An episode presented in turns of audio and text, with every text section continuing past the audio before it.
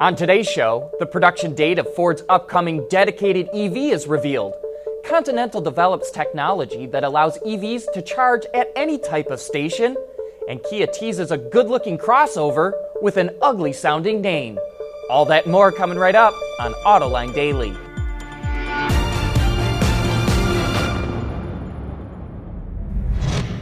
This is Autoline Daily, the show for enthusiasts of the automotive industry.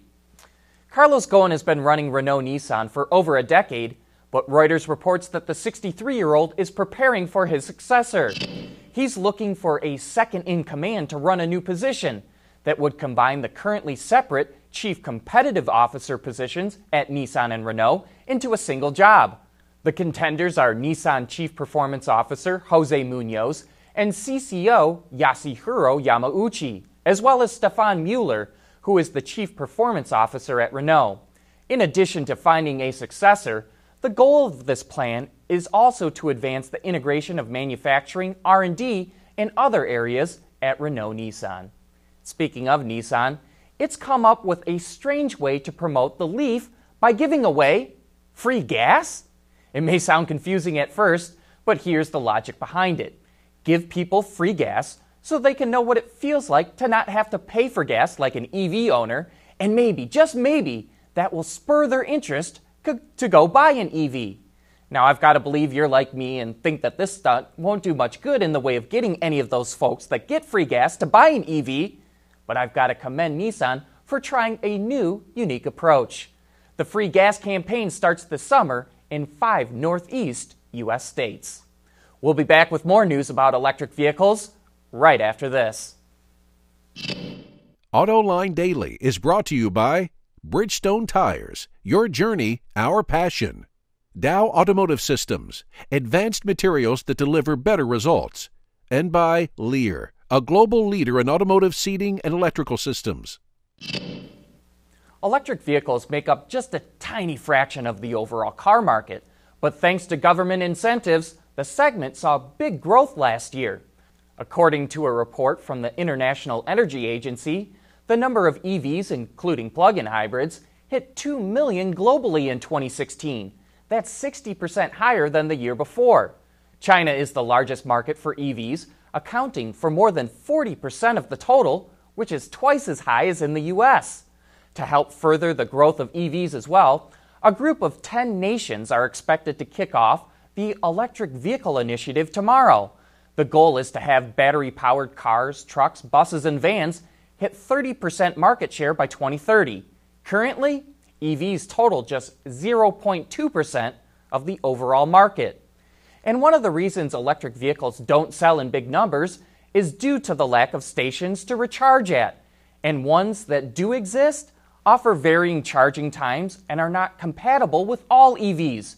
So, to avoid these issues, the supplier company Continental has developed a solution to charge at any kind of station. Instead of using an adapter, engineers have turned the electric powertrain into a universal charger. Called AllCharge, it's able to handle up to 800 volts and 350 kilowatts at level 1 and level 3 AC chargers and DC fast charger stations. The system consists of an electric motor and inverter, which switch between DC and AC power and that have been modified to handle the additional task of charging. The only extra component is a DC to DC converter, which regulates flow to the battery. And as a bonus feature, AllCharge allows the battery to be used to power mobile electronic devices like a laptop or drill. Continental will present the system at the Frankfurt Auto Show in September. And in other EV news, Auto Forecast Solutions reports that Ford is delaying the start of production for its upcoming pure electric vehicle. The EV was originally scheduled to begin production in September of 2019 at a new plant in Mexico, but as you may remember, Ford canceled plans to build the San Luis Potosi plant due to pressure from President Trump. So now the EV will be built at Ford's Flat Rock plant in Michigan starting in April of 2020. While it may seem that delaying the EV will put Ford at a disadvantage, as we've said before, it might be wise to wait. Federal tax credits start to run out for a company once they've sold 200,000 plug in vehicles. And Tesla and GM are creeping up on that number fast. so Ford could have a real price advantage if it waits until credits at Tesla and GM are all dried up. Coming up next, AAA urges car drivers to start using synthetic oil. For the people at Dow, racing is a sport and a science. We enjoy one and learn from the other. But like most competitive people, we like winning at both. This is the human element at work. Dow. Well, here's a big duh. The AAA just released a study that says synthetic oil is better than conventional oil and is urging everyone to make the switch. You know, I think that's a good general rule of thumb, but there's other factors to consider first. And I think the most important question is how long do you plan on keeping your vehicle? I'm not hard on my vehicles and change my oil about every 5,000 miles, but I use synthetic because I know I'll keep my cars past 200,000 miles. If I wasn't going to use them that long, I'd buy conventional. I will add to first check to see how much a synthetic oil change is because it can be a big difference to conventional. But the AAA does point out that on average, it's about $64 more per year for synthetic oil.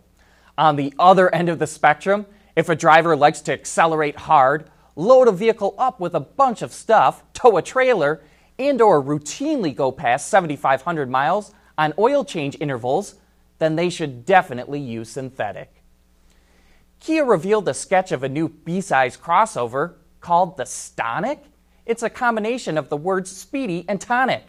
I don't like the name at all, but it does have a real sporty, aggressive look to it that will likely be toned down for the production version. There aren't many details, but Kia says this will be the most customizable vehicle in its lineup. The Stonic goes on sale in the second half of the year. But that's it for today. Thanks for watching, and please join us again tomorrow.